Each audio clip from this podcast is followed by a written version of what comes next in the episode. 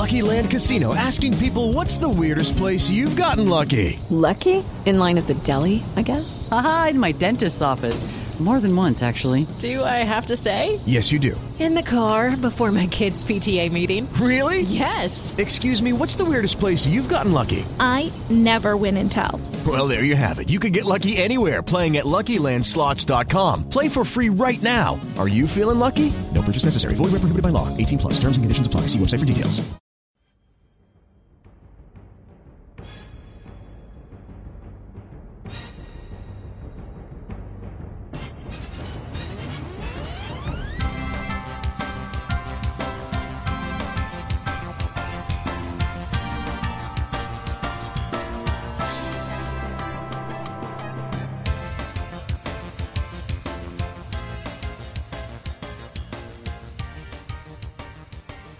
Greetings, dear listeners. This is Jonah Goldberg, and this is the Remnant Podcast. And uh, as I suggested earlier in the week with the uh, the Rank Punditry Podcast, we're doing something a little weird for the second one of the week. Um, first of all, we're doing a second one of the week, which we haven't decided if we're going to keep doing. Uh, anybody who has feedback about that, whether we should do it, whether you think the Rank Punditry thing works, whether you think I should actually, I don't know, be prepared. Um, Heaven forbid. yeah, that would um, that would be good to know. Seriously, as long as you're not overly cruel, feedback on that kind of stuff is very helpful. Jack, what's our email The Remnant Pod at the Remnant Pod at gmail.com. and our Twitter account? At Jonah Remnant. And if people heap praise on this podcast, will, are they likely to get repeated, re- retweeted from our Twitter account? Yes. Okay, so we got the important things out. Also, uh, if you subscribe wherever fine podcasts are subscribed from, and if you can give us more reviews, I would love to get to 2,000 reviews. That would be great. But anyway, um, this again, this is a little weird because we just concluded um, upstairs here at the American Enterprise Institute a special all curmudgeon panel of advice for young people, and I want to head off some criticism in advance. Uh, we used as meat props a studio audience comprised entirely of young professional people and interns from the American Enterprise Institute. I don't need to hear from anybody telling me this was not a representative sample of Americans or of virtually any other group than a random sample of people who decided that they wanted to come listen to us talk here at the American Enterprise Institute. There was some advice about professional stuff and career stuff that will be utterly useless to some people. And there was also be a lot of advice that I think is useful for everybody. We wanted to do it, and so we did it because, as Dr. Johnny Fever says, booger. So, but this week's episode is brought to you by Donors Trust, and I- we wanted to. I was supposed to do the ad in the middle of the podcast, and there was just really no moment to do it. And so instead, I want to talk about Donors Trust right now, and then we'll take you uh, away to the, the conversation. So, if you use your charitable dollars to support freedom, you should know about Donors Trust. Donors Trust is the community foundation for the liberty movement. A donor advised fund with donor Donors Trust lets you simplify your giving, receive excellent tax benefits, and add an extra layer of privacy, all with a partner that understands your values. Now, I will interject for a moment, and any young people who just who are tuning in to get this advice as 20 somethings uh, for the panel that we just did, you probably need to wait a little while longer before you use Donors Trust, but that's okay. For the parents who are listening to this thing because they want to then see if they should tell their kids to listen to it, this is more for you. So, with the recent tax law changes, many experts are recommending donor advised funds, and with good reason. Donor advised funds act as your own private charitable savings account. Give, give now, take your tax benefit, and contribute later according to your schedule. So, actually, if you are in your 20s and you want to accumulate a big nest egg so you can be a major philanthropist later in life, maybe it is for you. All donor advised funds offer the same basic services, but Donors Trust is the only donor advised fund that shares your commitment to conservative principles. Go to donorstrust.org slash dingo to access, to access your free six reasons to use a donor's advised fund guide and see for yourself why experts are recommending this fast growing tool for charitable givers. Remnant listeners will also receive a special bonus two additional ebooks to help you identify principle driven charities that deserve your support. If you believe private philanthropy is the best way to strengthen civil society, Donors Trust is the partner you need to strategically meet your charitable goals. Visit Donors Trust, that's D O N O R S T R U S T dot org slash dingo right now to get your free guide on using a donor advised fund and discover the smarter way to support the conservative values you believe in. That's donorstrust.org slash dingo. So one last thing before we, we go to the uh, conversation that we just had. I got, when I came into the office, a package from Cafe Press, which does sort of made to order t-shirts and whatnot and somebody sent me there was no card in it so i don't know exactly who sent it i'll search again when i get upstairs they sent me a slash dingo t-shirt and it's awesome and i want to say thank you to whoever that was you are helping me fulfill the my desire to make this an even quirkier more culty podcast actually we got two of them so jack gets one Oh, really? Yeah. You didn't tell me that. yeah i wanted to you know needed some surprise uh, Oh, but they're like- both they're both extra large, so you can use it as like you know a sort of Charles Dickens sleeping gown or something. Uh, Okay, so like the the genuine emotion that you just got from me here is like when uh, in Kramer versus Kramer when uh, Dustin Hoffman throws the silverware, whatever it was, at the wall without telling Meryl Streep that he was going to do that. So it's really authentic. I Yeah. did not know. No, I mean you're you're verklempt. You're overcome. It's really it's a wonder to behold. So anyway, all that said, any other questions? You'll get the show notes for this episode at jonahgoldberg.com. Um, thanks to everybody who pre-ordered, who's been pre-ordering The Suicide of the West. It means a lot to me. And um, hopefully uh, you'll tune in next week. Uh, we're going to have Ross Douthat in here. And if people say they want more rank punditry, maybe we'll do that too. Anyway, here we go with the program.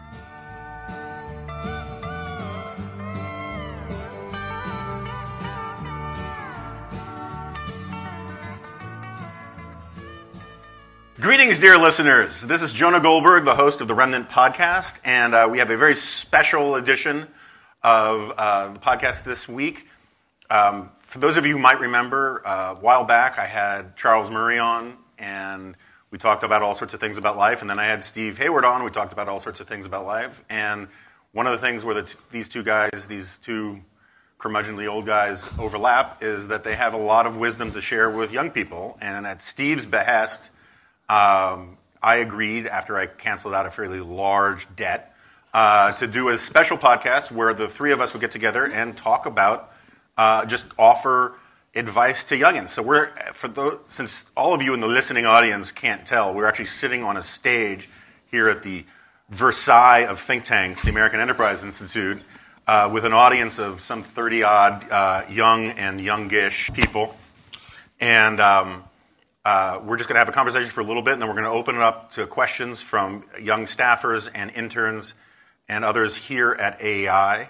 And that's about it. So let me introduce the guests. Uh, first, we have uh, Charles Murray, who is now an emeritus scholar at the American Enterprise Institute, author of Too Many Books to List, and you probably already listened to that podcast, so you know who he is.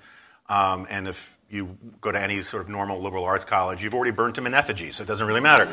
Um, and then not that you get, people can tell out there, but uh, in the middle we have uh, Steve Hayward, who is an old friend of mine, former scholar here at the American Enterprise Institute, uh, man of many uh, skill sets. Uh, he's one of the only Straussian data geeks I've ever met. And um, you're now at Berkeley, is that right? Yeah, I'm an inmate at Berkeley. Yeah, so he's the house goy at Berkeley.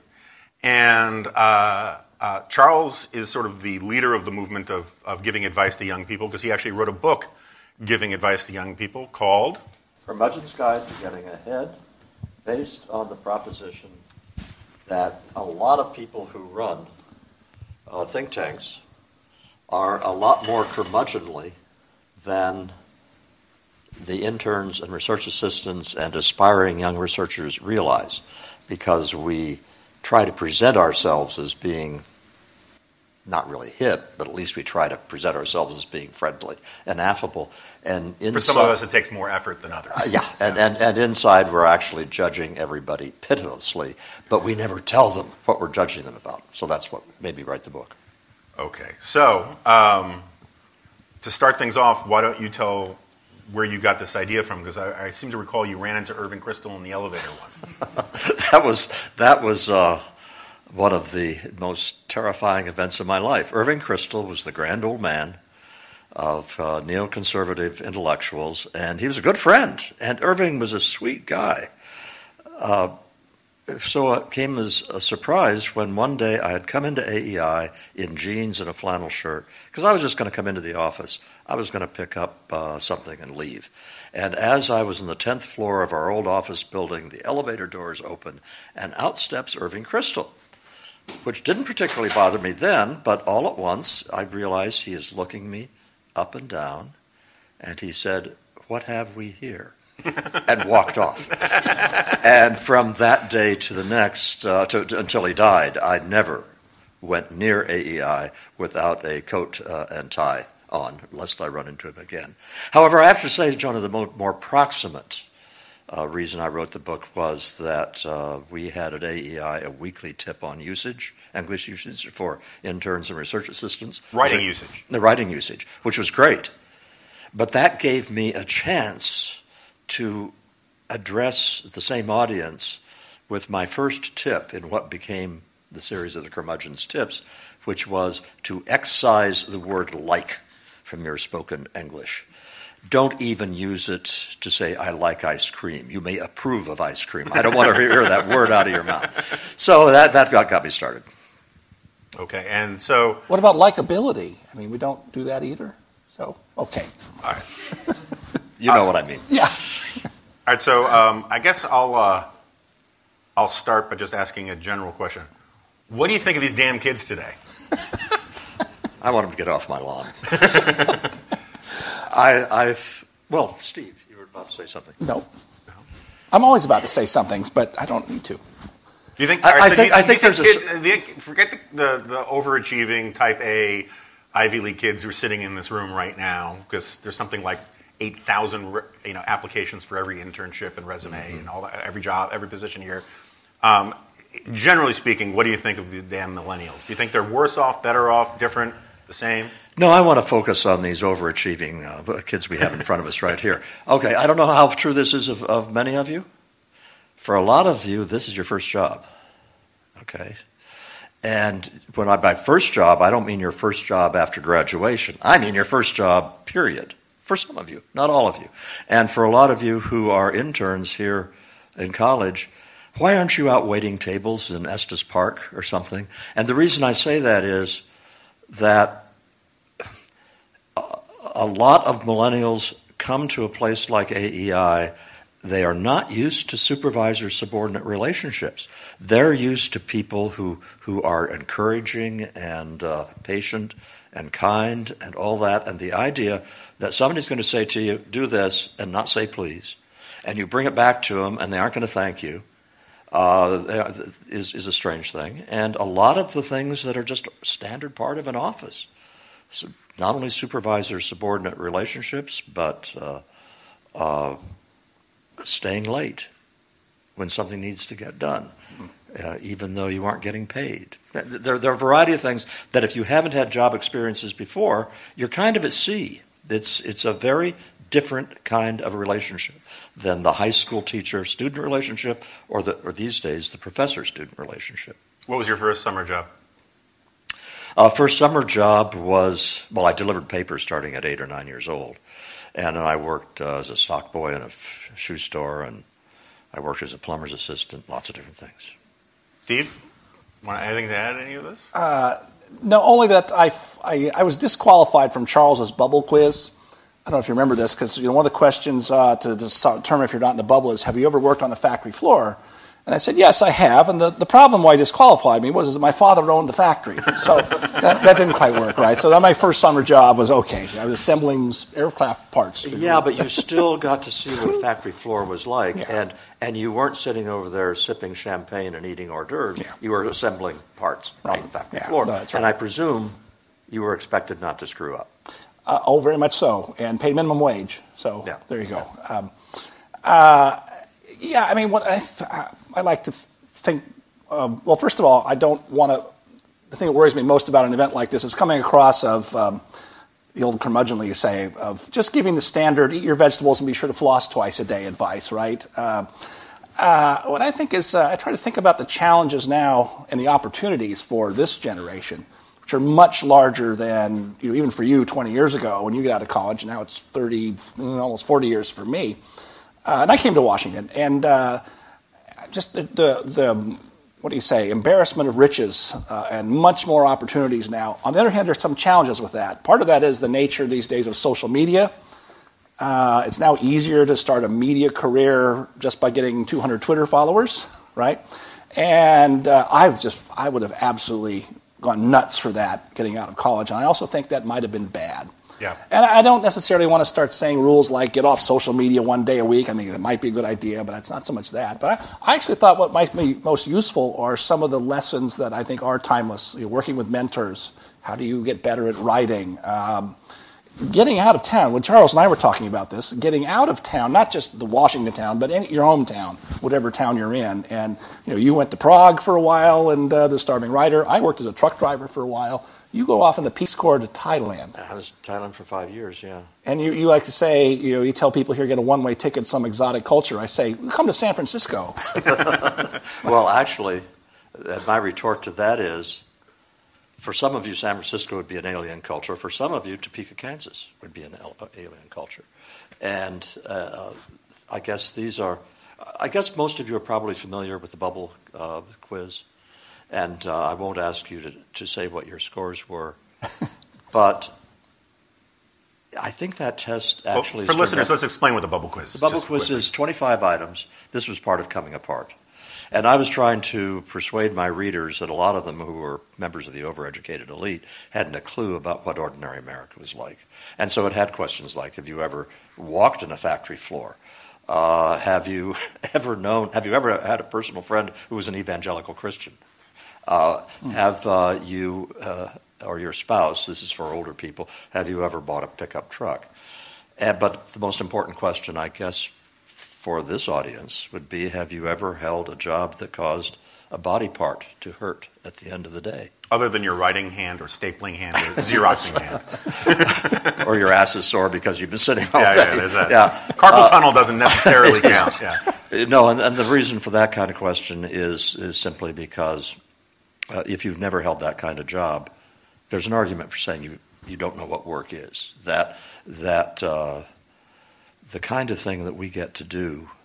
I never look at the clock and say, "Gee, it's only two thirty in the afternoon. I've got another two and a half hours to go." That's just not part of my life, and we're awfully lucky to yeah. live those, that, that kind of life. So oh, yeah, I always say it's two thirty. Crap! I can't believe how much more I still have to get done by five o'clock. Right? Um, so yeah, I, I, guess I should, you know, because we don't know where the questions are going to go. Um, just sort of tell my story. I came to Washington by accident. Um, after college, I had sort of a weird college experience, and um, I really needed something uh, different to do. Some friends of mine and I tried, flirted with the idea of starting a newspaper in New York, and to say we failed is way too complimentary. We never got it far enough to fail. Um, and I decided I needed an adventure, so I went off to Prague. This was right around, this was still when it was still Czechoslovakia. Berlin Wall had only recently gone down. Václav Havel had called for young people to go. And uh, as Steve alluded, I, I, went there to go be a starving writer. I sort of batted 500. I didn't starve and I didn't write. Um, but I had a fantastic time and um, got, got to sort of restart my life in some ways and think about what I wanted to do with it because I was quite a screw up. Unlike you guys, I was rejected from every college I applied to. And um, except the one I ended up going to. And, um, and I came to Washington because my girlfriend at the time was going to law school here, and uh, I fell over backwards into a job working for a scholar at the American Enterprise Institute. Started as an intern, um, then replaced this guy Tevi Troy, who we know, who is now um, a big muckety muck in Washington, and um, it was uh, it was quite a learning experience. And um, one of the takeaways I got from, and I have a lot of takeaways, which I'm sure will come up in a little bit. Um, but one of the takeaways I got, which is somewhat related to Charles's point about hard work, is, and I'd say this to interns. I give Jack can attest to this. I give the same speech to interns every time they come in. Um, in Washington, I, for all I know, you were the first undergraduate editor of the Harvard Law Review. I don't give a rat's ass. Um, if someone tells you to do something that you think is beneath you, do it anyway and do it with enthusiasm. Because one of the things that um, hardworking, really busy people, and this is true of campaigns, this is true of political consulting firms, this is true of television production, all these things, these are the only places I've ever really worked as a semi grown up. Um, it's definitely true in journalism. Um, really busy people, politicians, editors, whoever, um, if they give a 22 year old a job, go get coffee, go get dry cleaning, the, um, and, they do, and they come back and they do it well and they don't make you feel like a jerk for doing it, um, they don't say, the busy person doesn't say, oh, well, this kid's only good for getting coffee. They say, ah, this kid solved a problem. And very quickly, the universe of problems that they give you to solve expands and expands until you find the limit of your abilities. And this is how the most successful people, young people in Washington, get ahead. They all start basically in the same place. But the ones who say, oh, I'm too good to answer phones at the receptionist desk, or I'm too good to go Xerox things, they, um, they send a different signal than um, the young person thinks they're sending. The young person thinks, I'm saving myself for the important work because I have such a fantastic mind. The old person is, is thinking, well, you're just a pain in the ass. And um, the people who leap with gusto into solving problems occupy the space in their employer's head as a problem solver, and they get to do more and more and more stuff. And, and the converse is true as well. And so if I have a research assistant or an intern and I give them a job and it isn't done terribly, but it isn't done as well as I could have done it myself. And I'm not talking about complex jobs. Right. I'm talking about things where you just pin it down or don't pin it down you actually don't get a second chance uh, because I don't mentally say, I'm going to cut down on the things I'm willing to give this person. But my memory is, well, that didn't work out. And so right. I just don't ask you to do that kind of stuff again because I figure I don't. I don't want the bother. Yeah, this, this is one of my big problems with interns. Um, I've been an intern. I've interned on two continents, um, uh, and is that interns often create more work for you than they do for you because you want them to have a meaningful experience. If they do something bad, you kind of like, oh, well, I can't rely on them to do the stuff I need them to do. So you end up giving them make work, which then you have to supervise, and it's a bad situation. Um, and so, you know, the things you do, the first, you know, this is this is a curmudgeonly thing. First impressions matter a lot, and someone who comes across as can do in the beginning gets a lot more goodwill than someone who screws up the first time and, and gets defensive about it. Well, let me ask you a question, Jonah, by way of, of, of uh, then drawing out ways that young people can, whether it's here or anywhere, can get the most out of a mentor mentee relationship. Uh, uh, so, what are some things that Ben Wattenberg either said to you or things that you observed that stuck with you as important? I mean, I know you've told me about his putting ketchup on on uh, on noodles, but yeah. not that kind of thing. I mean, I mean, uh, well, I mean, I, I, so I have a problem. I have many.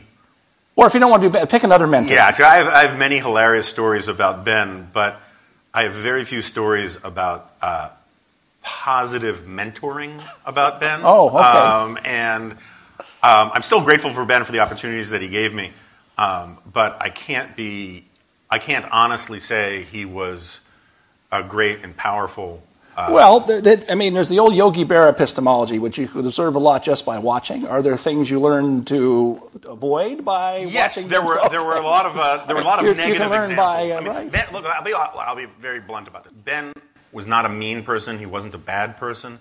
Um, he did not treat people who worked for him great. Oh, okay. and um, and he was uh, obsessed with some things that I don't think people in Washington should be obsessed with fame, being on TV, all of these kinds of things, which I think can steer you really wrong. I mean, if you want to be on TV, that's great. I'm on TV. But uh, I think it was Larry King who, somewhat hypocritically, given that I, I think he's on Russia Today now, um, but he always said you should care about being on TV, but not care too much. And Ben cared too much about that kind of thing. And he had me do, um, you know, I mean, I felt like Jerry Maguire sometimes pleading with him saying, "Help me, help you," because the things he had me do, things I would never dream of making my research assistant mm. Jack do. I don't think I, I, can't even tell some of the stories; they're so horrifying. I wish um, you would. but uh, uh, uh, you know, in terms of mentor, I mean, Charles has been. I've got a better. Okay. I've had a good Yeah. mentor. Uh, by the way, you can learn a lot from having a bad boss. You learned a lot from. I learned a great deal, but- and also. Uh, it, it, it may be. I would like to think it's like having been a, a, a wait person in a restaurant, which is it reduces the chances of you being a jerk as a customer if you've ever been on that Mm. side, and that might be true of you as well. I had another kind of experience uh, with a mentor who was a guy named Paul Schwartz when uh, I was at this point about three years out of college, and I was doing research in Thailand, and he was the project director. And Paul was a beautiful writer, just this crystalline prose, kind of eccentric, but it was so good that I wanted to imitate it, and I simply imitated him. I, I, I and I knew I was imitating him, but my writing was getting better as a result of that. But uh, and this gets to another thing. But you should know this yourself from your own favorite teacher, the one who had the most impact on you. He was tough, and uh, in terms of not scattering around. Oh, this is wonderful, Charles. Uh, in fact, there was the most memorable uh, instance of mentoring. But the fact I remember it to this day is important. I'd gotten pretty good. We're now fast forward five or six years later. I'm project director on research projects myself, still working for Paul, who's president of the organization. I write a, uh, a, a report for our government sponsor. The, the, they're ecstatic about it. They've never gotten anything so good. I get back to the office after presenting it to them, and Paul says, I've been looking for you all morning. Yes. I read, I read the report you submitted today. Yes. It's the worst thing you've ever written. At which point I said, the sponsor loved it. And Paul said, they're not competent to judge. and and, and uh, it was the case that I knew that I had someone out there that, that was going to read it, and it had damned well better be good. And it was not the compliments that made the difference. It was it was you're working for somebody who is really good at what they do. And if that's the case, if you are lucky enough to get a person like that, and I bet there are some probably some ones at AEI like that who maybe don't treat their employees well either, but you can be really good at what you do and also be a pain to work for in some respects, but you can learn so much from uh, from watching what they do well. The Devil Wears Prada. Uh, I bet that was a that's that's a classic case. I, I do have some example I can think of in a second, but uh, you you actually had a fairly glorious mentor. Well, I've had several. I, I, I, we do a sequel to his, and then we can talk about standard one or others. Um, I had a similar experience. It was late in graduate school, and I took a tutorial from Leonard Levy, a very famous historian, won the Pulitzer Prize. And it was one of those tutorials where every week you had to turn in at least five pages.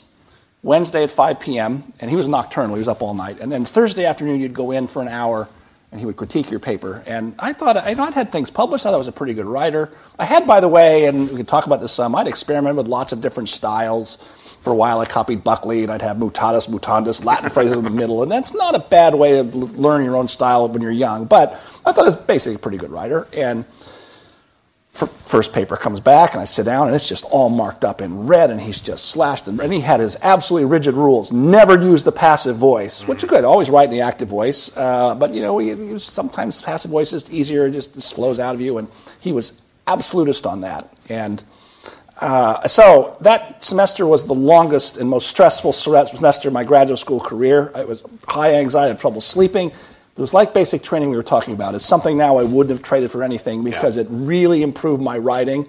And by the way, my variation of your one is, um, you know, he would, uh, oh, one of his rules also was, which I don't follow, was never begin a sentence with the word it. You know, it is the case. No, never. That was you could not do that. If you did, he'd circle it at explanation points, and you're all, you know. And then, of course, there's the substance, right? We have to argue about that. Uh, and so one day I'm frustrated, and he'd won the Pulitzer Prize, and I brought in a couple of his books. I said, you know, Professor Levy, I found these examples of passive voice sentences beginning a sentence with it. And he just glares at me and he says, this is do as I say, not as I do. You know, we're not going to argue about this, right? Um, and yeah, that's a yeah. The the tough person who will really put you through your paces is one of the best things you can ever have in life, whether it's a drill sergeant in the army or Schwartz or. But you cannot break into tears when we do it, because uh, or, or you can't you, you can't uh, betray the slightest uh, sense of being upset because then first we'll feel bad because we're, we're nice guys at heart. Second, we'll be worried about you filing some sort of suit against us, and uh, and it is also it is noticed as well when you take that kind of stuff and don't flinch.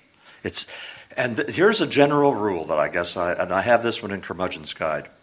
When I was, uh, you know, in my twenties and so forth, I I thought, how am I ever going to get ahead? Because there are all these smart people and able people, and it's there's got to have to be some really lucky break. It's not really true what Jonah was saying about getting noticed just for doing a simple job really well. Good bosses notice that kind of thing, and they do give you more stuff. It's actually kind of easy to get noticed. And another reason is just simple volume of work. That uh, the three of us, you know, we're really lousy examples in terms of, you know, most of this, we're overweight. We have cocktails every night. We uh, some of us drink cigars, Some- smoke sometimes cigars in the morning. Uh, there's, yeah, there's there, there's a variety of ways in which we are probably not the uh, the best role models, but uh, the, the the thing that we have all experienced in one way or another is people giving us responsibility because we came back and we had done it. We had made their lives easier, and it's sort of a surefire cinch as as getting noticed. But you, know, you bring up another point, which I think is really important. So, like, I, I've been, my first op ed was in the Wall Street Journal in 1992 when I was 23 or something like that. And I've been writing either freelance or professionally full time ever since then. And in that time, you know, I've been at National Review coming up on 20 years now. I was at AEI in the 90s and then came back in, what, 2011, something like that.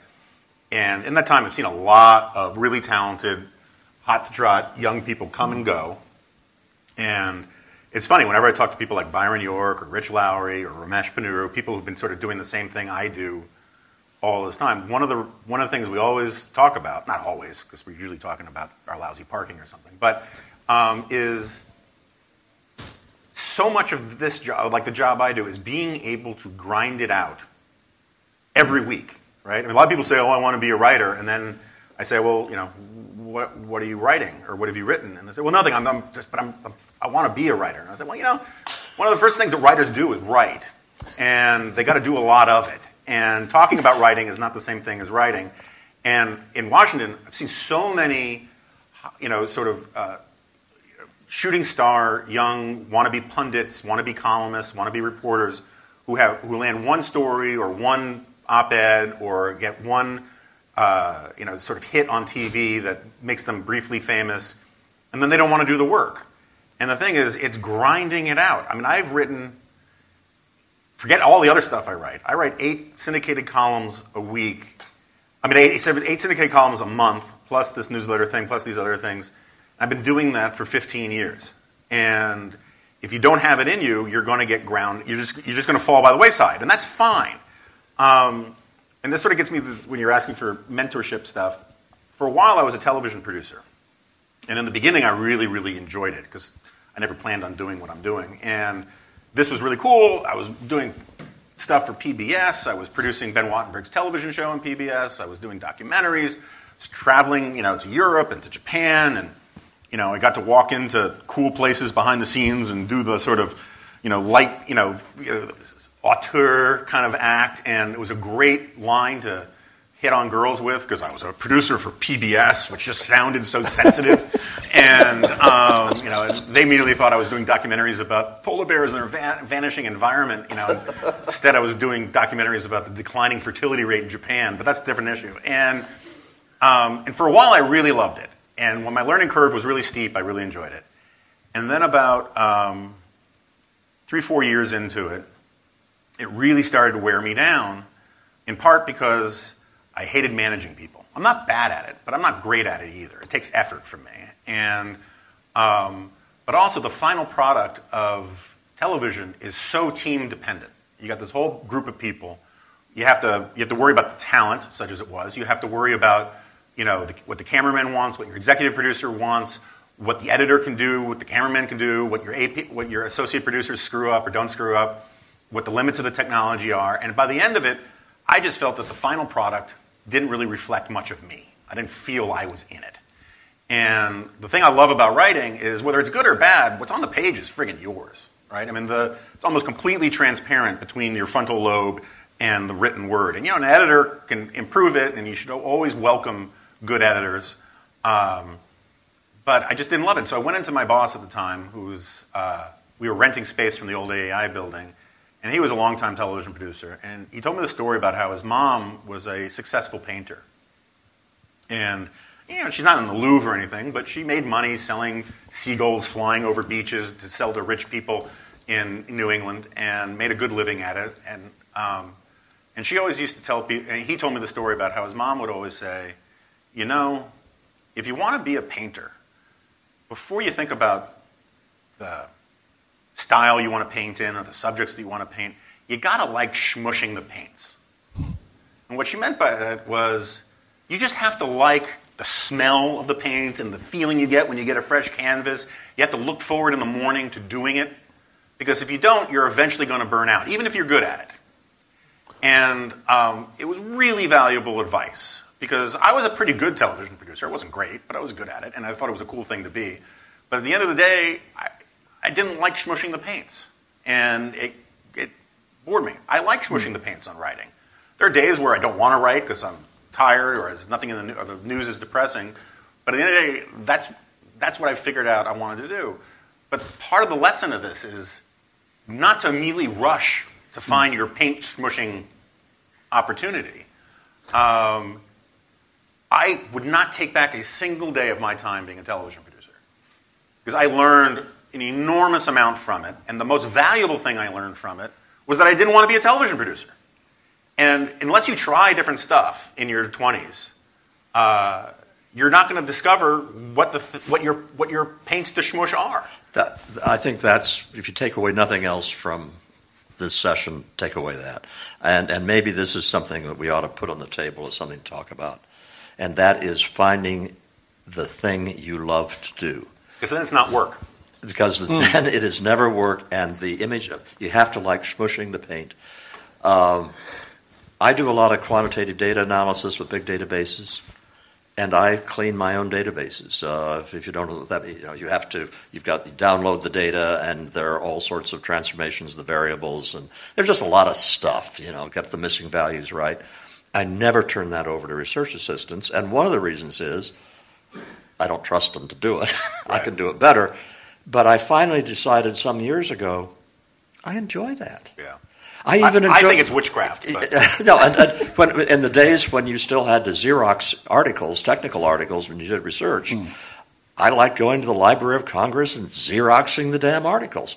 And oh. and so if you want to sh- smush the paint, you hold that thought in your mind, but also systematically figure out what itches you like to have scratched uh, in terms of your work.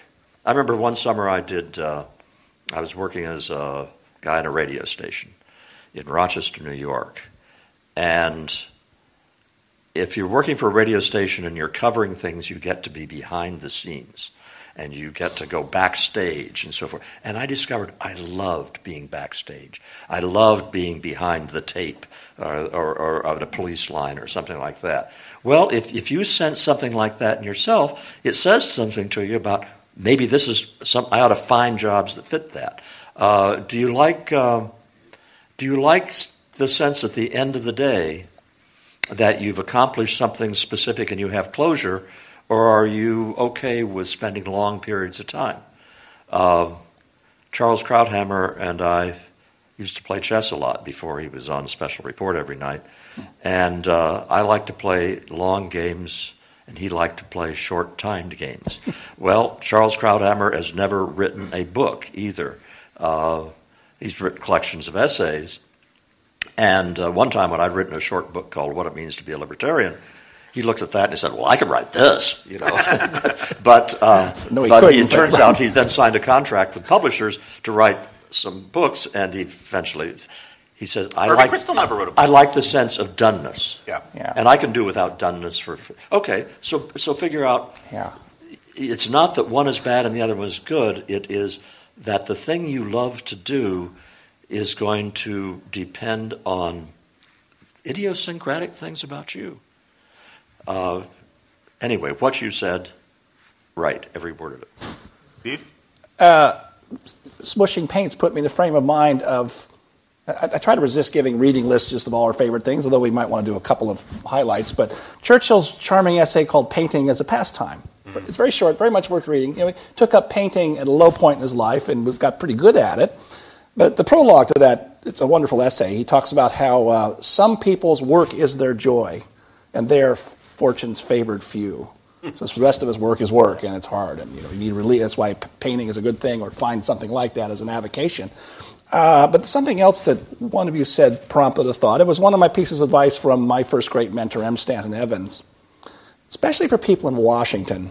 Change direction slightly. Sure. No, but Uh, Stan liked his uh, adult beverages and liked to go out at the end of the day to a bar, and it was fun to go along with him. this is why you think I'm like Stan Evans. No, that's not the reason. No, I'll get to some of those reasons in a bit. Uh, uh, although it's another one I'll mention. Those. Uh, what's that cliche these days? Dance like no one is watching. Uh-huh. Stan danced like no one was watching. And okay, uh, but I'd be out with him, and I'm you know I'm your ed, very young, and uh, you know he'd be, he was a grand old man of the conservative movement, conservative journalism. And I'm wanting to talk to him about. Ah, I could sit with him, I ask him all these questions, and you know, this and this thing and all the rest. And he's a very patient, kindly old man. And one day he said, "Steve, let me give you a piece of advice." He says, uh, "You should turn it off at six o'clock. Now, the politics will always be there tomorrow." Yeah. And I'd taken that to heart over the time. And I wasn't, I don't think he was annoying him, but he did that. That was his practice. He used to talk about sports and movie. He loved sports, basketball, and movies. And, uh, and uh, you know, I certainly remember, uh, and I didn't start practicing that for a long time, but it was always fun to go out to a bar with your friends, and you might meet a liberal. And suddenly you've got a big argument, you want to have a big fight, and it's fun. And yeah, and do some of that, you should. But I think uh, that's worth taking to heart that, especially if you're working in the hothouse of Washington, turn it off at six o'clock and Yeah, talk I mean, and do something else. you're a night person. Because, Well, because okay, you right. see, if you're a night person, Yeah. you may do your best work from six until midnight. Yeah, but, but, but this, this does raise a point, and I do want to get to the audience because they're you know, furiously taking notes, which makes me very self conscious. um, uh, there, is, there are some people, friends of mine, who do what they do for a living to make the stuff that really matters to them possible. Right? There is nothing at all dishonorable about that. You know, if what you really love is riding horses and hiking or traveling the world and all that kind of stuff, or water skiing, I, you know, whatever, whatever your hobbies are that you love and they're expensive, or sailing, uh, whatever, you know, um, uh, there's nothing wrong with taking a job that pays well, that lets you do the things that you want to do with your life. There, you know, not everybody has to find a job that gives them that fills the hole in their soul and gives them meaning in life, right? I mean, uh, as, as Charles will attest, that's one of the places you get meaning and satisfaction in life. And truly picking a job that makes you miserable is a bad idea. But picking a job that pays the bills and it helps you provide for your family because that's what you care about more, that's okay too. And it's sort of what reminds me of when, when Steve says, because I don't want to just do this as career advice, but when Steve says leave it, you know, turn it off at six o'clock, big chunks of the most important stuff in your life happens when you're not working. You know, and you know whether it's faith, family, friends, and all that kind of stuff, and that's a really important thing, particularly in Washington. And I, I really mean this is that um, don't think that because your job is so important that it's okay to lose your friends, whether they're from college or the ones you make you may you have now. If you think these are people that you want to have in your life, it takes a little bit of work to keep them in your life because everyone's busy. People start dispersing around the country and all this kind of stuff. And the, one of the few eternal truths of, of life is you can't make new old friends. And so, among my closest friends are these guys I was a television producer with. And my first intern at AEI, when I was a research assistant, this guy, Doug Anderson, is one of my closest friends. Another one, Nick Schulz, who we both know, worked for me as an associate producer. Um, Scott McLucas, was the best man at my wedding, was, um, you know, worked with me here. And I knew some of them before they came to work with me, but um, those are the guys, when things are bad for me, I rely on. And they're not necessarily helpful for my career or any of that kind of stuff, but they're helpful for your own life. And uh, too many kids, I think, are in too much of a rush.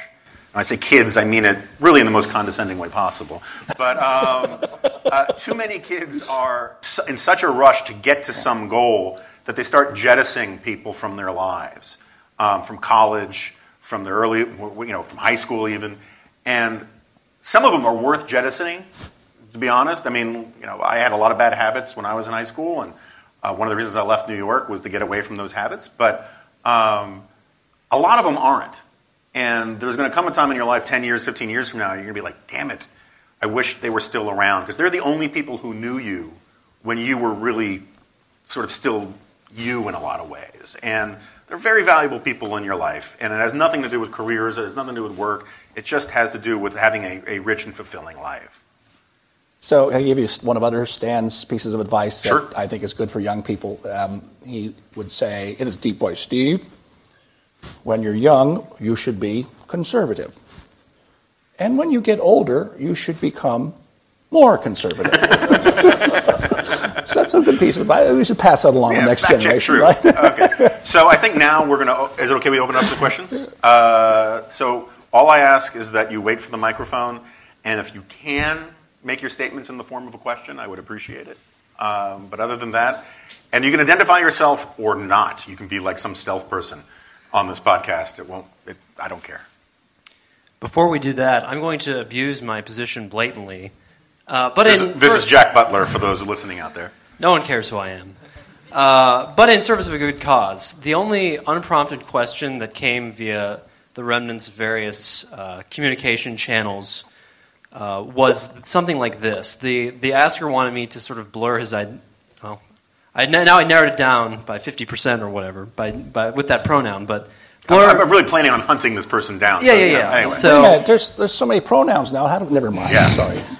Uh, but this is someone who is currently uh, in working in or studying chemistry in college is strongly considering going into graduate school to study it at that level, but is concerned that even in that field, even in a hard science, uh, he might encounter uh, the obstacle of political bias in the academy, and whether he should still pursue that course despite that concern. That's the the, the question. Chemistry.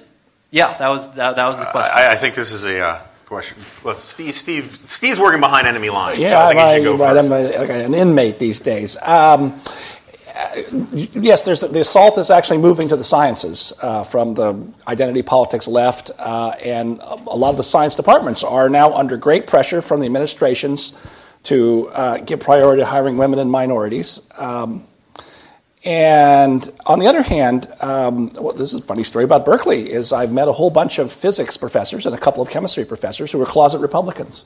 Turned out there was a little fan club. They read me, they read you, they read all. But they're teaching physics. I mean, one guy's a quantum mechanics guy, and I just go in his office and I'm amazed at the things on his blackboard. And so they're not involved in politics. But uh, um, so I think it's a reasonable concern. I think there's much less of it in the hard sciences. I think it's going to be harder for the total nonsense to take over there. One signal service somebody could do, I'm not sure who, but it would be to, I've thought about this for years in other areas, is to map out and find these people. Uh, and then give assistance to students who are thinking about graduate school. I mean, I always tell people who are interested in political science, or mostly political science, where they might go where they'll find some sympathetic faculty. And you know, there's six or seven places you can mention, likewise economics.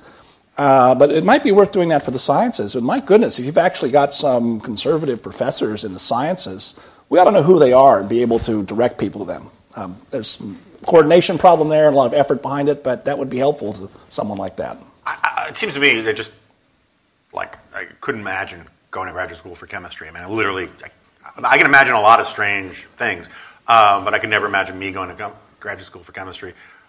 But it seems to me if that's what you want to do with your life, go to graduate school for chemistry. And if you need to have arguments, have arguments, right? I mean, one of the nice things about the hard sciences is there are still objective metrics um, that are on your side, are on the side of merit, right? In a way that in the humanities, since everything is contextual and subjective, that it's a much more difficult fight to have. But I'm just trying to give practical advice to our unseen, you know, questioner. Anybody else? I'm just going to go to whom I see first. Um, this is actually an interesting segue because I want to know about your advice for uh, challenging your supervisor, not necessarily on what you're talking about with like writing style, but on actual substantive questions, philosophy, politics, stuff like that. When when is it appropriate, and how to do it in the best way possible, I guess.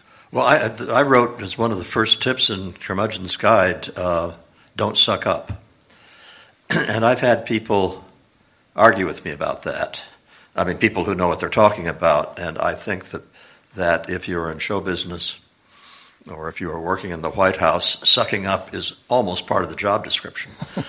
but in a well, let's say you're in a well-run organization, and uh, you have a, a, a, good boss, or maybe he's not even. I'm sorry, I'm said he, but you know, I'm 75 years old.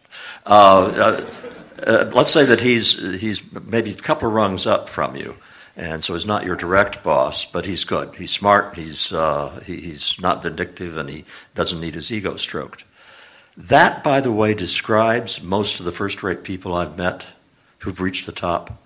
You find a few who are very needy, very needy, and they really. It's. I think you had one, uh, but most of these guys and gals are pretty doggone good. They recognize it when you suck up. If you are if you are flattering them that they, they get that and they think worse of you.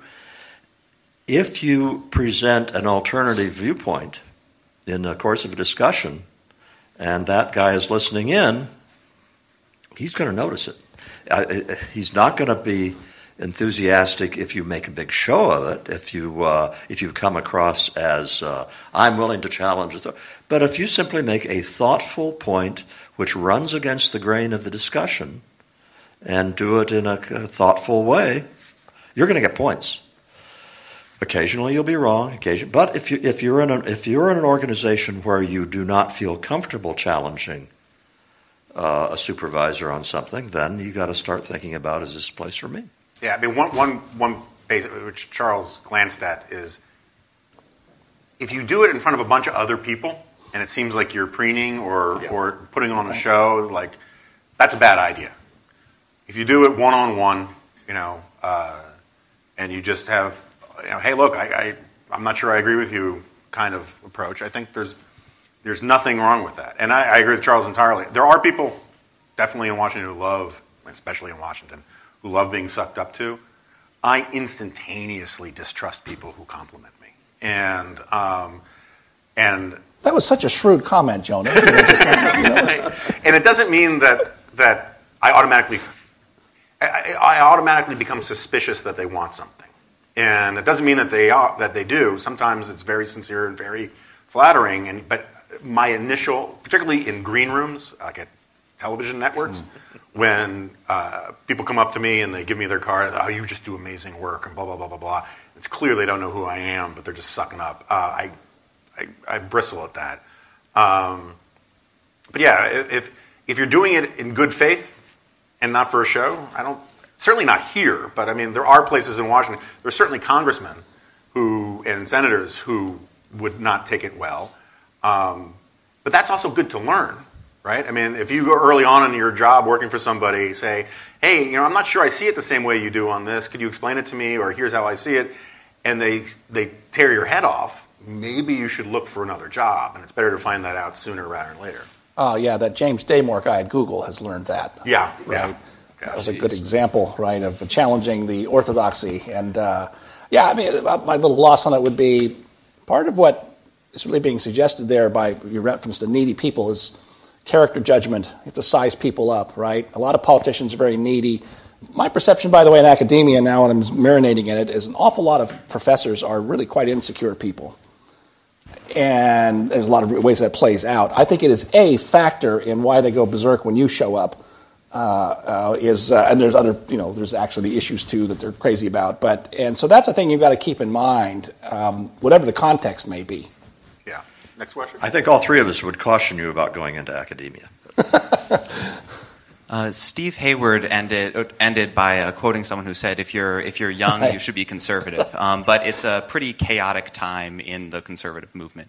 Mm. Um, so, to young people who are looking to base their careers on a movement that you have all been a part of uh, in a variety of ways, what has changed that they should be looking at uh, from when you were starting out?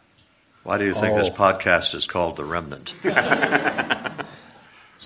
Uh, yeah, so uh, one piece of advice I got from Ben Wattenberg that I thought was very good was I was involved in some sort of crazy political stuff towards the, the end of my time working with him, and uh, and he gave me a piece of advice of don't lie because first of all, lies get you into a crap load of trouble, and you can't remember. you- They're very hard to remember, but if you just tell the truth, you're kind of be okay. And um, I've kind of taken that principle to heart about the politics stuff that I've been writing about. There are a lot. I mean, we don't need to get into details, but there are a lot of people on the right who call themselves writers or journalists or thinkers and stuff, and they're playing a political game rather than actually saying what they believe to be true.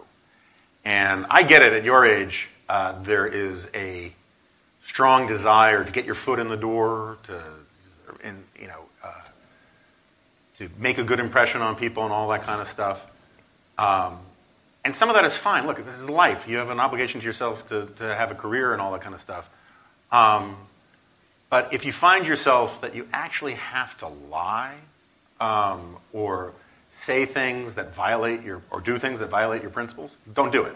I mean, just don't, don't be holier than thou necessarily, right? So I'll give you one piece of advice. You know, Steve wanted to know my mentors. and Like the biggest one in my life was my dad, right? And I remember when I was working for Ben Wattenberg, um, and I wanted to go move over to this television production company and become a um, television producer because I thought it would be cool. And um, and I called my dad and said, Dad, I, I got this problem. Ben wants me to stay working for him and like run his empire, and I want to go work for this other company. And my dad was like, Well, then you know, ask him for a lot more money. And I said, but Dad, you don't understand. I'm just, I'm sick of this. I really need something new. And, you know, it's just, it's, it's, it's really, it's, it's killing my self-esteem, some of the stuff I have to do for Ben, and I want to do this new, other cool stuff. And he said, okay, ask him for a lot more money. And, and we go around like this for a while, and then my dad almost never cursed, right? Um, he's, he's, and I'm getting myself all worked up and making a thing about it.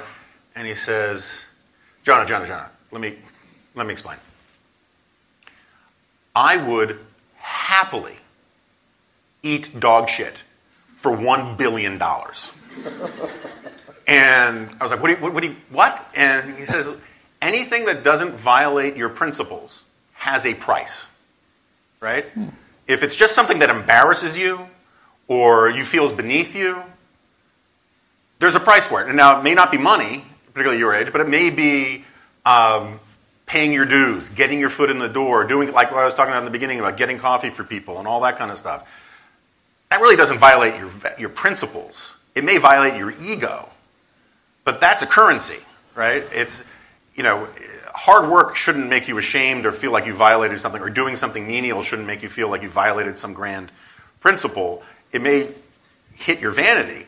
And if you can monetize this problem, it's a great way to think about it. And so, like among my friends, these guys I was talking about before, we call it the Sid Goldberg rule.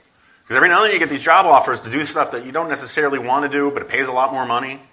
And so, the, one, of the, one of the many questions you should ask is, you know, among where does this lead? What can I do with this? Is this, you know, is this something I enjoy? Those are all legitimate questions. But one of them is, does it violate my principles? And whatever your principles may be. And if it doesn't, then at least you can put a price on it.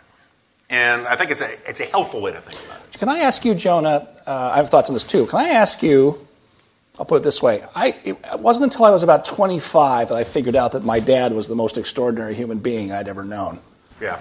Not at 20, not at 22. When did you figure out that your dad was really your most preeminent mentor? Well, yeah, it's funny because I was, and for those in the audience or in the listening audience who don't know, you know my mom's quite a character, and um, uh, and she was always much larger than life. Uh, you know, for those who don't know, my mom was a, a provocateur, one might say. Um, she was a spy on the McGovern press plane during the 1972 Nixon uh, McGovern campaign, and she was a major conservative, conservative literary agent. She wrote bodice ripper novels oh, so did my mom. We have to, It was also flat. Yeah. Well, technically, her genre was called glitz, not bodice rippers, but similar. oh, yeah, Um, my so- mom did bodice rippers. Yeah, so she wrote like Beverly Sassoon's novels and some of that stuff. Anyway, she was a quite. A, when I was a little kid, she was a mounted policewoman. She would come and scoop me up and ride me around on her horse, and you know. Like, meanwhile, my dad was just this little nebbishy Jewish intellectual, um, and he, it was only. And yeah, look, I st- I'm still close with my mom. My dad passed ten years ago. Um, love my mom, proud of my mom, but it was so you want you want mentorship, right? I mean, I wrote about this in the eulogy. You can find it on the website uh, on National Review. It's called "The Hop Bird." It was my eulogy for my dad. We had a family tradition in my in my family where either my brother or I or both of us would go with my dad every Sunday to Murray's Sturgeon Shop to buy lox and bagels.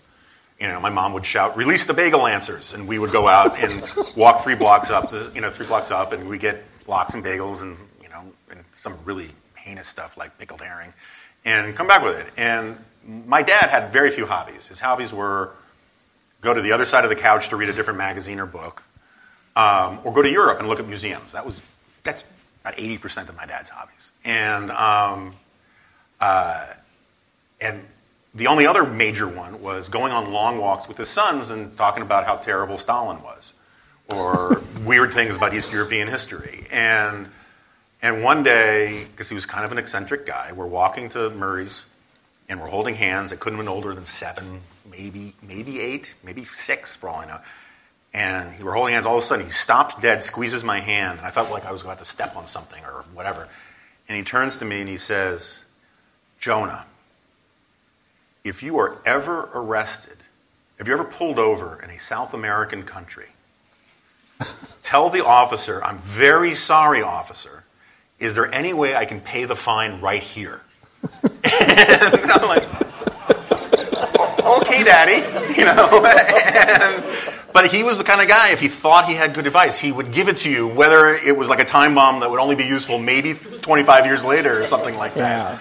Um, and so it was about the same age, it was about 25 into my 30s, where all of a sudden, partly because I became more eggheady and more intro- like my mom was a party gal, and she had great advice about girls and about life and about you know social stuff and all these kinds of things. And my dad had great advice about you know how to regard Bukharin. And, um, um, and about how to be a journalist. My dad was a newspaper editor and all that kind of stuff. And, um, and so, yeah, it was not until like I started taking myself seriously that I kind of realized what a big deal my dad was. Yeah, I mean, uh, Charles and I talked about this a little while earlier. I, I was thinking this is a general piece of advice, not uniform. I'm not sure if it's just a guy thing. It may apply to daughters as well. But uh, you guys out there, actually, everybody, pay attention to your dad, your mom too, probably, but your dad, and I'll bet you're going to find that there it was the old cliche, but gosh, my parents got smarter as I got older. Yeah, right? We've yeah. been saying that for a while, but I mean, it was like the old Tolstoy line: "Not all happy families are alike," and so that, right, it's not uniform, but. Uh, you know, and I couldn't. I don't. You know, I couldn't see that when I was And- and twenty. to, be, right? to be fair, if you know that that's not good advice for yourself, you already know that, right? If, if all of a sudden you're like, well, you know, The three of us are pretty lucky in that Yeah. regard. Yeah. if, if, if your dad was burning you with, you know, an iron, you know, yeah, then that's you already work. know Yeah. that, you know, you, oh, well, you know, maybe he had a point. You know, you don't, don't worry about it, you know. But I'll say one thing about the. Sorry, that, that, back to the question. Um, we don't want to do rank punditry today. That's right. So we won't talk about the current disruption in the conservative movement by contemporary figures. Um, I'll just say two things that relate. One is I think a lot of the we've talked about this. A lot of the fights conservatives have had for generations are actually healthy, been good for us, made us better and smarter. Uh, they're usually on the level of ideas and not the way it's falling out right now, which I think may lead to permanent ruptures. But the second thing is, um, it bears on a lot of different things we brought up here, is um, one thing that's so different from when I was starting out, you know, out of college in 1980, 81, is the nature of the news cycle. And I'll connect to your question this way. Uh, you know, back when Charles's book came out, Losing Ground in 84, or you'd have a major article, or, or AEI would put out a, a study. Uh, It might be a segment on the news hour and PBS in the evening, op-ed article in the paper the next day. Three or four days later, the first uh, letters to the editors would trickle in.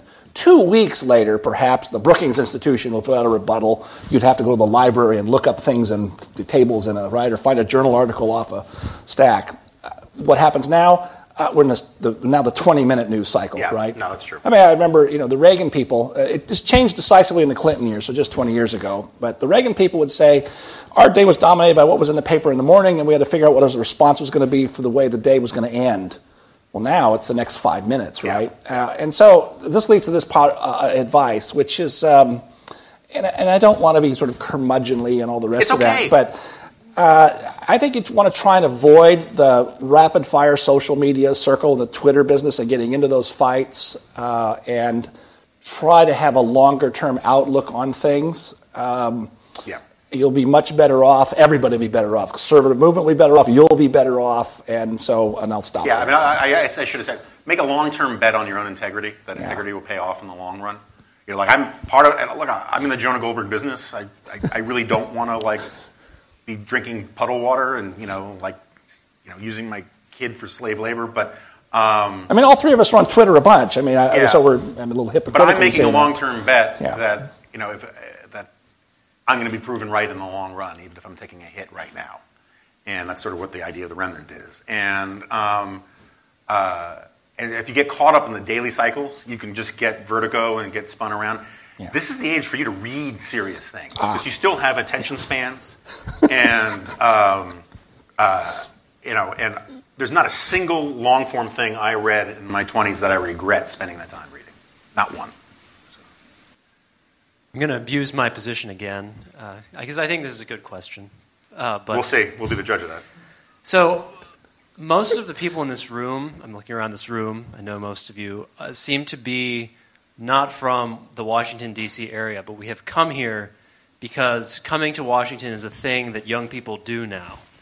Uh, but what, what do you advise, what, what advice would you give people, young people, about one, whether coming here and staying long term is a good thing, and two, uh, what you think about people who have a sort of ancestral pull to reverse the brain drain, as it were, and return to the place that they came from, and I Like don't know. Ohio, maybe. Yeah, maybe Ohio. uh, yeah. So I'll leave it at that. Yeah.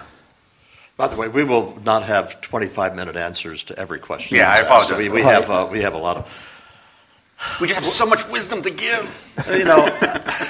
yeah, I know. Isn't it odd that it works out that way? Washington is not the real world.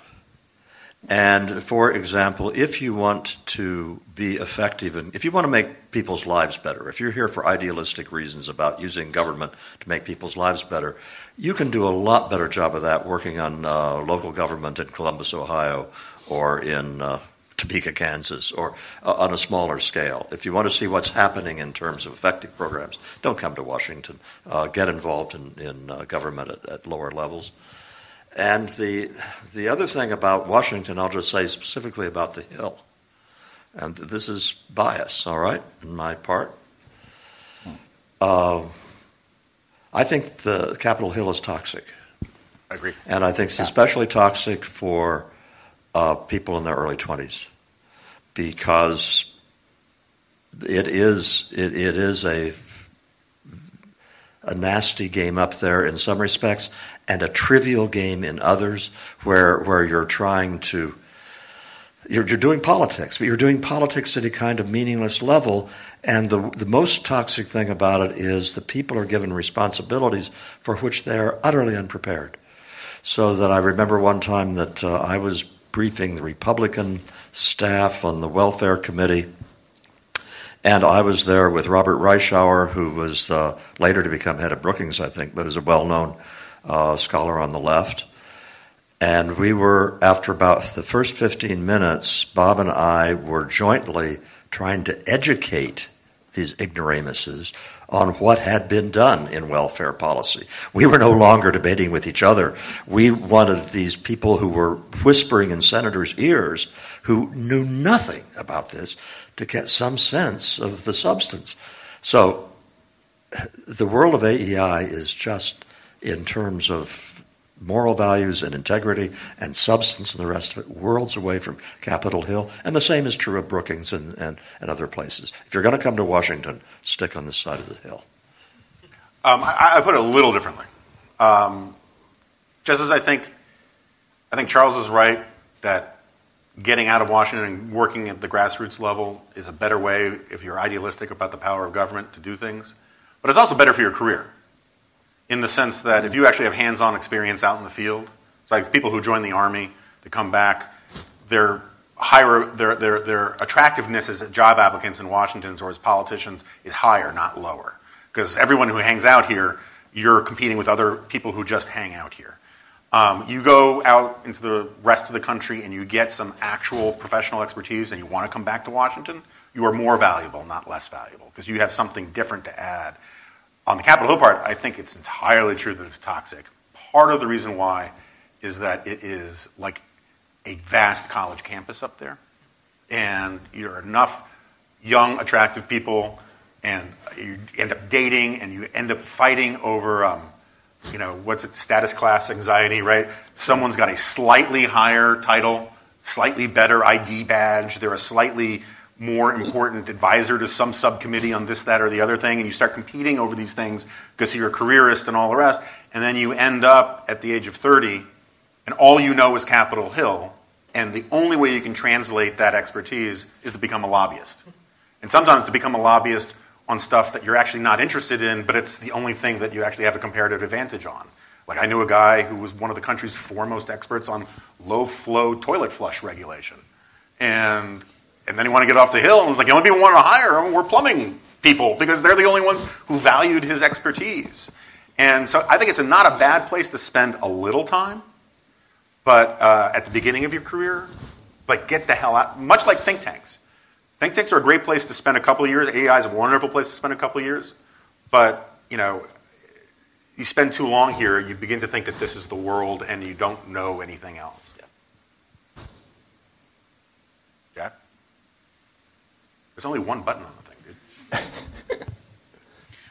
uh, so we've talked a lot about mentorship how do we find a mentor? Do we go out and look for one? Do they just come to us?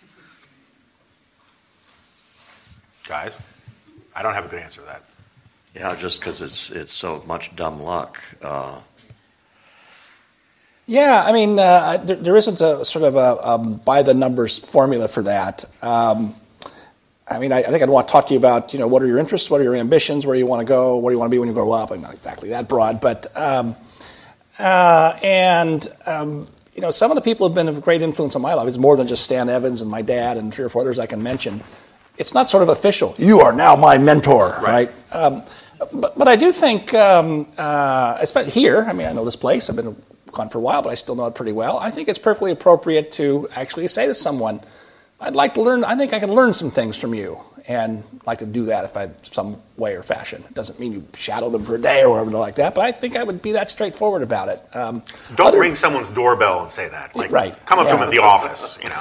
Yeah, but I mean, some of the best. I mean, uh, you know, I consider Chris DeMuth a mentor of mine, the previous person who recruited me here way back in the 1990s, and it, I never sort of asked him for advice. I just watched and listened, and that, ah, I see. So you want to h- hang around people if you can, and yeah, just pick up on that. And a lot of a lot of this is finding somebody who does what you want to do very well, even if you aren't working directly for them. So you look around the people who are in external affairs, and uh, I, I would recommend always looking at them in terms of what can this person teach me, even this person is completely unaware that they're teaching me this. So you've talked a little bit about all the things you've learned and all the different careers that you've had, but if you were 24 again, what kind of job would you be looking for? Um, I gotta go first on this one. Um, one of the things I, I, I uh, tell young people um, is that your 20s is the only time in your life where you can afford to be poor. And I mean that quite seriously. Um, in your 20s, you, you, you're probably not married. I mean, these are, you know, we're talking about broad generalizations, right? But, um, like, I went off to Prague when I was 21, and if I tried to do that today, I'd lose my house, I'd lose my job, I'd lose my wife, um, I would have to declare personal bankruptcy. Things start to own you more than you own them as you get older. And um, not knowing anything about you personally, I think the idea of me saying, well, you know, I really think, you know, plastics. You should get into plastics. As I'm just not comfortable saying it. I don't, you know, I, I you know, um, I, I, these guys could talk far more intelligently about interesting fields out there and all that kind of stuff. But sort of the point I was making about the being a television producer is it's okay to pick a wrong job.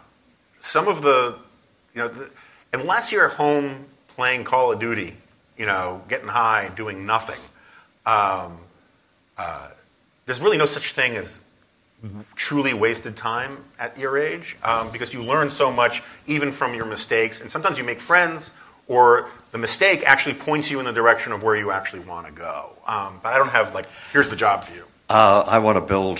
I hope build on on that. If there's one thing that that I think is a mistake when you're 24 regarding your career is worried worrying about falling behind, so that I get people, Particularly you in this crowd. You know, my my my uh, hobby horse is to tell people don't go directly to graduate school out of college. Don't don't go to law school um, unless you love the law deeply. Don't go don't go to get an MBA. Get the hell out of Dodge. You have proved uh, th- that you are very good in one setting, which is the academic setting. And if you go to graduate school, you're just going to be hanging around the same people you've always hung around with. You'll be continuing to do well in the environment you know. And don't worry about these other people getting ahead of you because it doesn't work that way.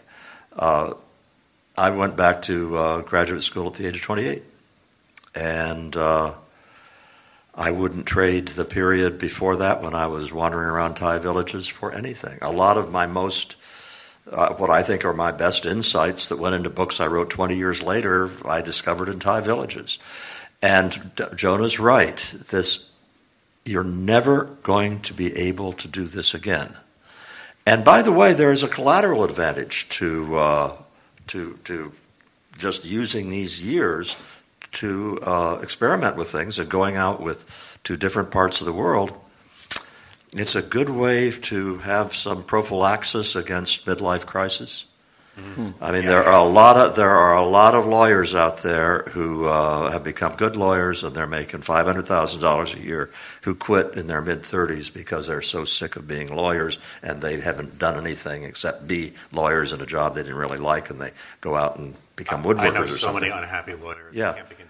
Yeah, so so uh, serious. my age, I mean, right? Yeah. So, so, so believe me, you can rise to the top of the heap, uh, having spent your twenties doing all sorts of different things that did not directly contribute to your career. Now, since you asked about fields, though, I'll tell you, uh, if I had the intellectual talent to do it, and I'm not sure I do because my mathematics may not be strong enough. I think that uh, genetics and neuroscience and AI and these things would be absolutely fascinating ways to spend a career. And I just say that personally. If I look at something and say, "Wow, is this going to be exciting over the next 50 years?" That's but that's very personal in terms of what smushing paint again.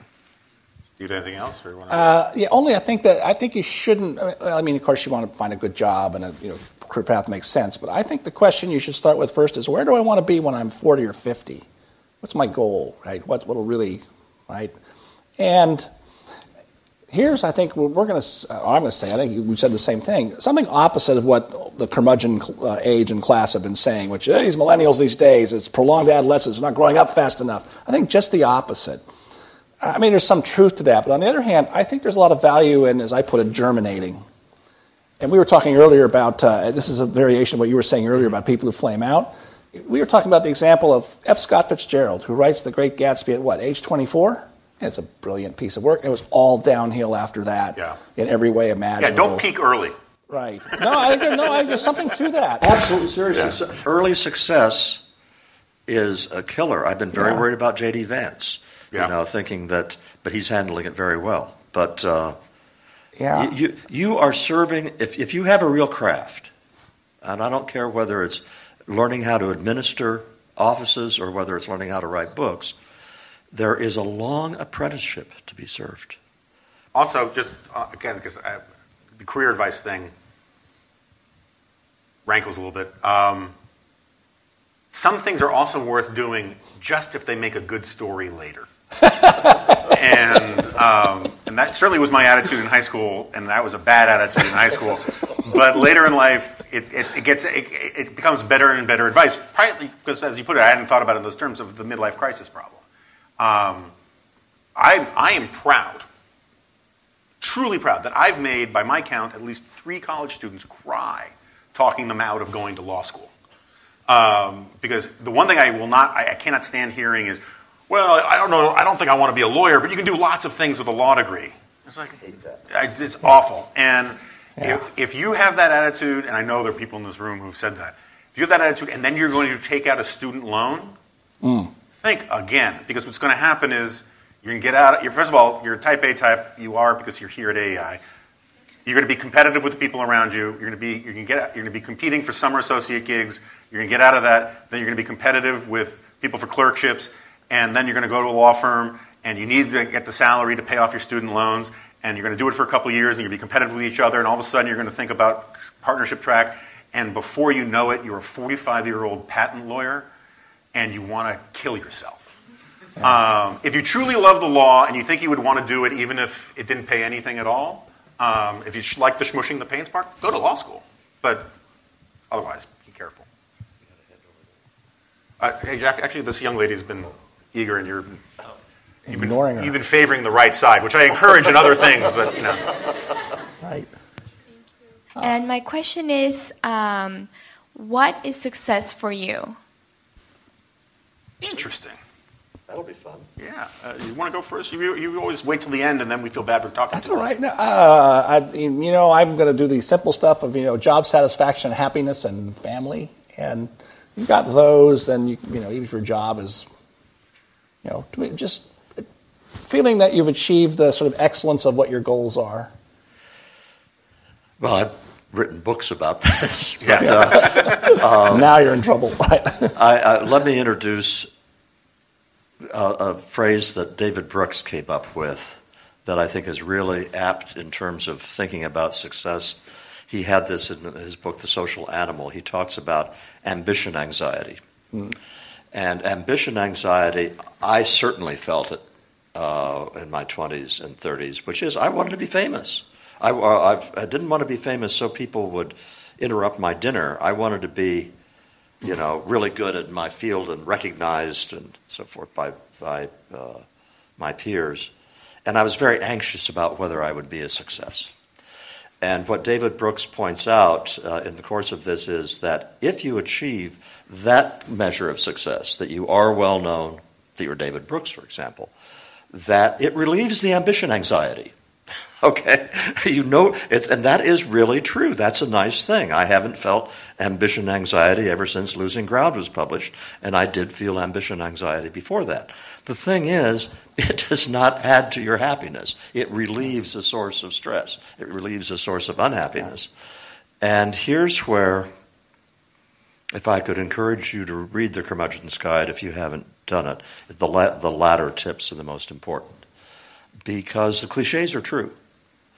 Um, marriage can be problematic. I've had one that didn't work out, but a good marriage is the best thing that can ever happen to you. I mean, it's uh, and and so it's worth spending a lot of effort getting getting that kind of relationship, uh, getting really good at what you do is just satisfying in itself.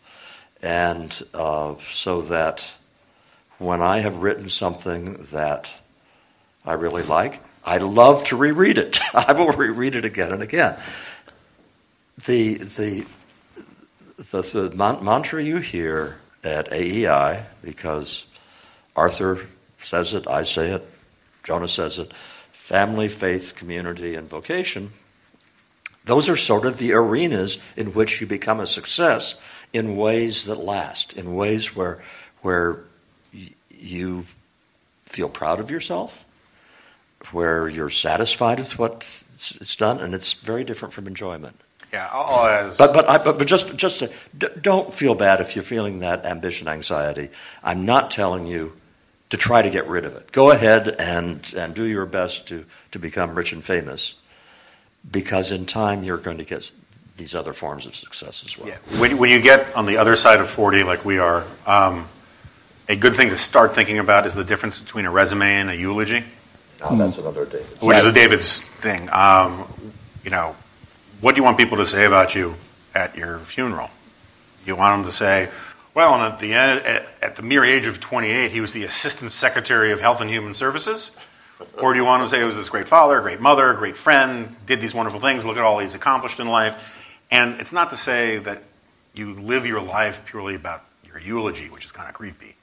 Um, it's just to remember that, you know, that your resume only explains a, one sliver of your life, and the stuff I was saying before about friends and family and these kinds of things, you'll have more life satisfaction, and if things go wrong in your career, it'll hurt less than if you if you put everything if you make your entire life about your career and then something bad happens in your career, it's a friggin' disaster. If you have lots of friends, if you have a happy family, if you have other things going on in your life that you draw meaning and satisfaction from, and then you're fired or your job or you're laid off, it's bad, but you've got that social capital to fall back on. And I think it's something, particularly in your 20s, you don't think about your social capital because you have so much of it that you just sort of take it for granted. But it, later on, it becomes really, really important. Um, I think we're happy to keep going for a while. We've gone for about an hour and 15 minutes. Why don't we say a couple more questions and then. Then I have a last question for you two guys, if you'll Okay. indulge me too. We have but- some people who've been waiting. Yeah, we Yeah. people, if you've had your hand up for a while, keep it up. We'll do you guys, and then We'll, we'll, we'll, we'll give shorter answers. big if true. Um, this is so great, by the way, so helpful. Um, so, for those of us who did not do well on the bubble quiz, which is probably most of us because we're here at AEI, not being waiters or driving trucks, um, you know, I can't go back in time and join the Peace Corps after college, and I'm not going to leave AEI tomorrow. What are some realistic um, pieces of advice you can give us to just kind of get out of our bubble day by day? Um, uh, this is off the top of my head, and it's not really from my own life experience, but it seems to me there's an enormous number of social things that create cross sections of different kinds of people in Washington. Um, the mo- by far, like for Charles, he gets out of his bubble a couple times a week by going to play poker in, in West Virginia, right? And he sits with truck drivers and car dealership managers and whatnot. My my excursion outside of the bubble is I spend probably more time at my cigar shop than I do here, and that place is full of everything from you know, lawyers and car salesmen to uh, DC cops. And I'm not going to join some league or anything like that, but uh, finding some group, like I remember in my 30s, one of the places where I got the most interaction from people outside of my sort of social, political, professional bubble was at the dog park. Because it was just the people from my neighborhood. And so there'd be bureaucrats from the federal government, and there would be people who worked in some store or whatever. And those are very useful, kind of fun things, just sort of remind you that this is not the whole world, or Capitol Hill is not the whole world. Uh, churches are really good places. Yeah. Uh, Yeah, I would say to, volunteer uh, for something. Yeah, yeah, I mean, you have to choose your, because it's possible to choose a church. Uh, That's even that more is, political than uh, AEI. yeah, more political. but, uh, but, but my wife is very active in a Quaker meeting, and uh, uh, I- I've been struck, and I'm a fellow traveler, I'm struck to the extent to which that's just a completely separate community. It's, uh, it's a community unto itself, and it's very rich and rewarding, and it's, and it's divorced from everything else. There are, or you can take, okay, so poker may not be your thing.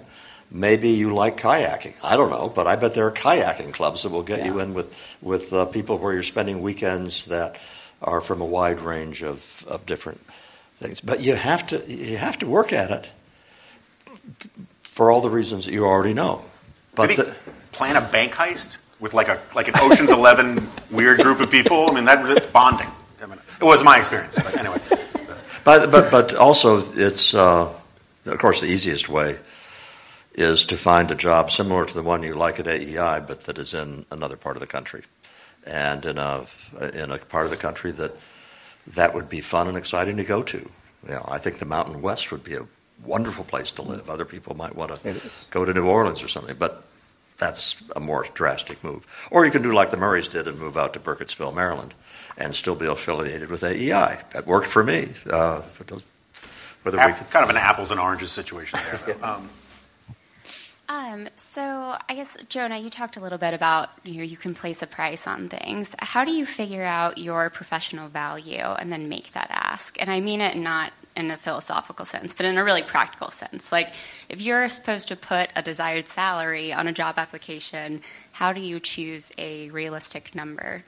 Yeah, I am. I am really terrible about this question because I haven't had to put together a resume or a job application in 20, 25 years. Um, and, uh, you know, so I'm, I'm, I'm, a kind of a known quantity in my line of work, and it's like either you want to hire me or you don't want to hire me, either you want to pay for me to do something or not. Um, so my guess is that someone from HR here would have a better answer for this than I would. You know? Yeah, and, and at this point, I'm going to give a piece of advice that I think maybe is the one you should most ignore because it might be idiosyncratic.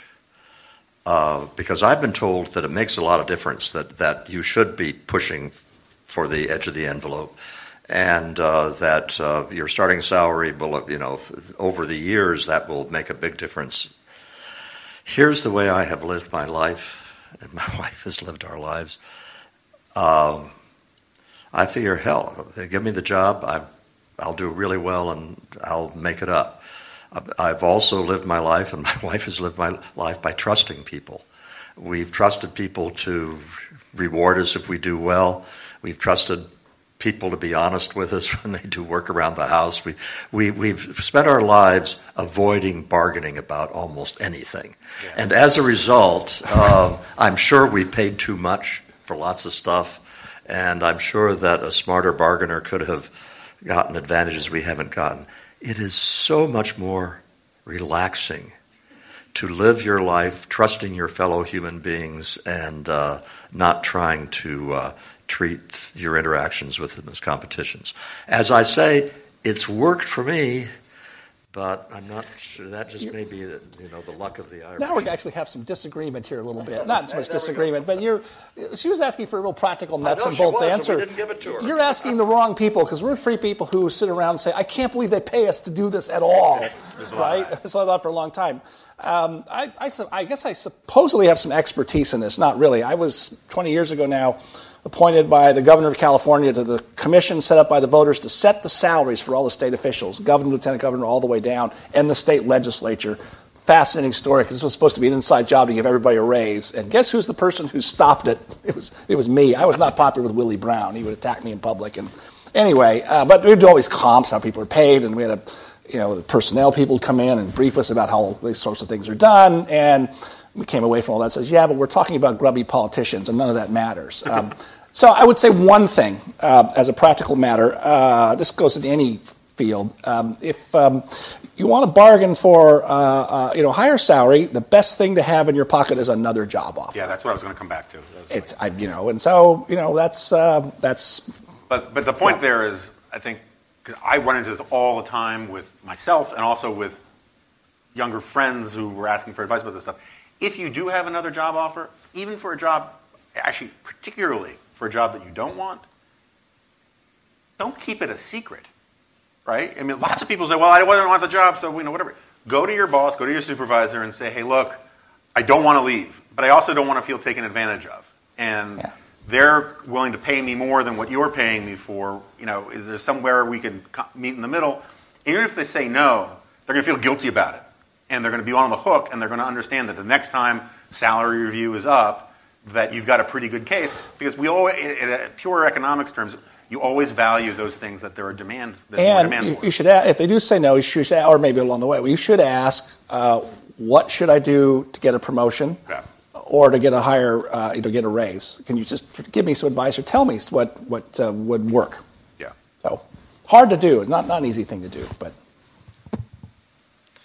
Earlier, you said in your 20s you still have the attention span to read and nobody regrets reading uh, law form stuff and not social media could you each give maybe one or two things that you think young people should read whether they're books or oh. even magazines or something like that that was going to be night. this Jesus. was gonna, no no we're not i was going to say as our exit question do the desert island book okay uh, which by the way my desert island book i always use gk chesterton hawkins complete guide to shipbuilding um, but Now, there, I'll mention two things. I'll give you a book and then an essay. Um, and one is very practical Uh, I read once a year at least, and sometimes twice a year, and I inflict it on every student in every class I have uh, Orwell's essay, Politics in the English Language.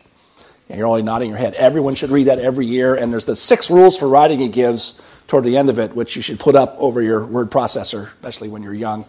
Uh, my desert island book.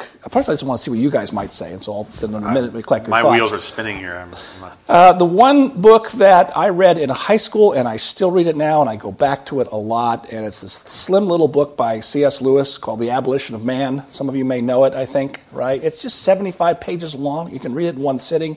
Written around 1947, I think, or maybe even earlier than that. And the extraordinary thing about it is, is that he picked up at that early time trends in English literature and poetry criticism and foresaw everything we see today of sort of postmodern subjectivity and nihilism and explained what the consequences of it would be.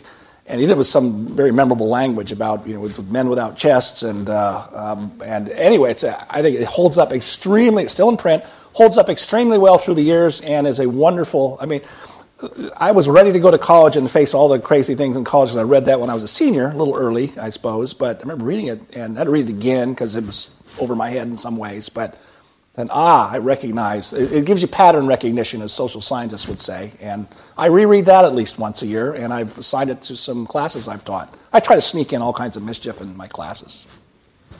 Yeah, C.S. Lewis uh, has single handedly been responsible for changing the lives of more people than almost any author I can think of. Uh, his, uh, his little book, Mere Christianity, uh, got me thinking seriously about Christianity after having not having done so uh, for all of my adult life. And I read that uh, when I was, what, 60 years old maybe? And uh, I, but now, Abolition of Man, I've got to go read. Otherwise, I do not have. You know, the, the book that had the most uh, influence on me, I first read at the age of 19 uh, in Philosophy 1 at Harvard, uh, the Nicomachean Ethics, and I blew it off because it didn't seem nearly as much fun as Plato's Dialogues. And then at the age of 42, I read it again and said, this guy is really smart, and uh, this is how you have to live your life. So it's kind of hard. I'm not sure. Now, I don't have any. Read, okay, read the Nicomachean Ethics, Yeah. but get it 20 years sooner than I did. That's, that's my advice. Uh, gosh, I have such different answers for this stuff. Um, I mean, the desert island question is a little different than the question that you're asking, right? Um, uh, I really regret the number of sort of classic novels that I did not read.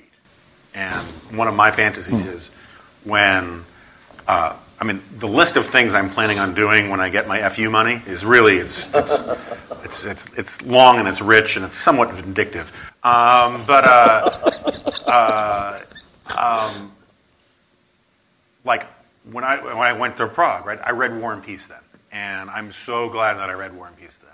I really would love to dive into Russian literature. Um, I, I would really love to reread the Bible, which I have not looked at in any detail in quite a long time. That would be more of a desert island kind of thing. Um, but in terms of more practical stuff, because we're supposed to be a little practical here, um, for the people who actually plan on spending a career in conservative stuff, I wish someone would write a competing book to it. And people who listen to this podcast know that what I'm going to say is George Nash's The Conservative Intellectual Movement since 1945 is immensely useful just to, just to get a sense of where you fit in this timeline. Because a lot of people don't realize that conservatism is the most recent political ideology, significant political ideology in America, not the oldest one. I would, you know, uh, some of those Woodward books are very useful. I mean, I, I don't necessarily love them, but to understand politics and how Washington works, there's a lot of interesting things in there. But yeah, I mean, if you're looking for, for sage stuff, you really can't do worse than C.S. Lewis or to some extent G.K. Chesterton. Yeah. And I also, and again, this is just because I'm a geek, um, going back and rereading old editions of magazines, uh, particularly the Eggheady magazines, Yeah. To give you a sense, again, that you're part of a tradition. You know, you're part of an argument that's been going on for a very long time, and that to remind you that uh, a lot of the stuff that feels new and really present and, and novel and scary right now is actually part of a very old story in American history. Uh, the thing I would always, I've always wanted to read cover to cover, Back to the Desert Island, is the History of Western Civilization by the Durants. Um, Will Ariel. I know there are problems with it, Yeah. but it's kind of like a Cliff Notes thing, Yeah. and I, I always there I have these big gaps in like, Yeah, you know, I need to know more about Spinoza. Who doesn't really though? Uh, all right, so uh, we have, was there one last person who had their hand up, or are we done with all of you youngins? Um, okay, so any final thoughts before we get? I just can't believe this old guy's could hold up this long. Yeah, I mean, um, I mean, that's a show of hands, just out of my own curiosity. I don't know how many of you want to be writers when you grow up. Not many. Jack, you get no advice from me. Uh, I get no advice here from me. You get lots of advice from me. How many of you want to stay in Washington? How many of you want to go back to the where you grew up? How many? Yeah, Yeah, okay. no, that's good. That's healthy. Can I ask one? Yeah. How many of you know what the phrase walk the stacks means?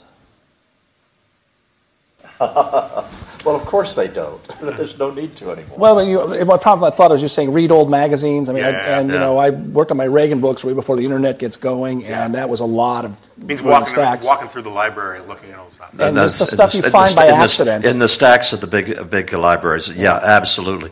You could do that in the Library of Congress uh, when I was writing uh, Yeah. Losing Ground, and I would always run into stuff next to the book that I was looking. If I at. could give you- I was just talking to Jack about this recently. If you get a chance, if you're in New York, go to the Strand bookstore. Oh. If you're in Portland, go to Powell's. Um, I guess second story books here. Walk around used bookstores. Yeah. And just look at titles and stuff.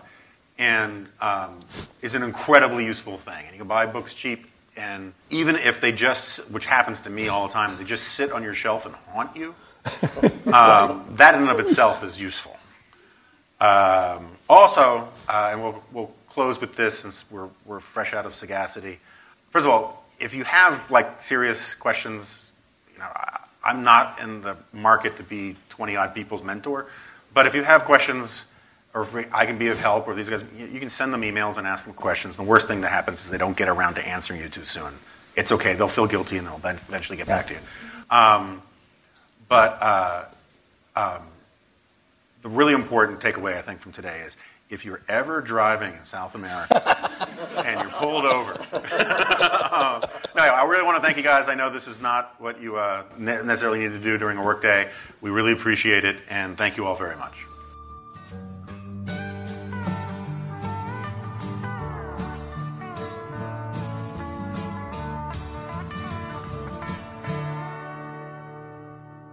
Okay, uh, as you might have guessed, we've already finished conversation with Steve and Charles. Jack, what did you think of the thing? I'm I'm grateful for the wisdom that was on display. I, I was looking for direction, and I think I found it.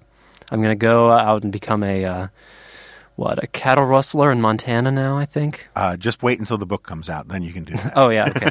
um, uh, anyway, uh, please let us know what you thought about it. Uh, questions, comments, concerns. Go to jonahgoldberg.com. You can uh, tweet us at Jonah Remnant. You can email us at theremnantpod at gmail.com. And uh, and thanks again to whoever sent the uh, slash dingo T-shirt. I really love it. And um, I'll see you guys next week.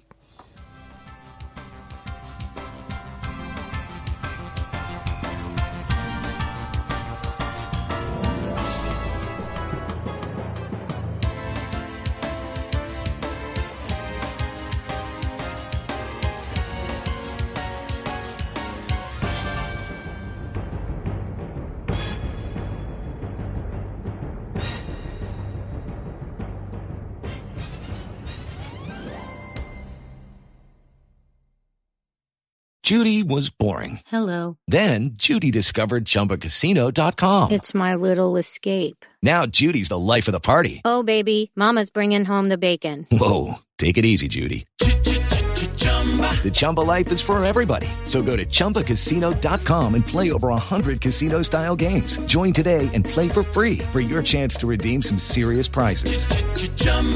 ChumbaCasino.com. No purchase necessary. Void where prohibited by law. 18 plus terms and conditions apply. See website for details.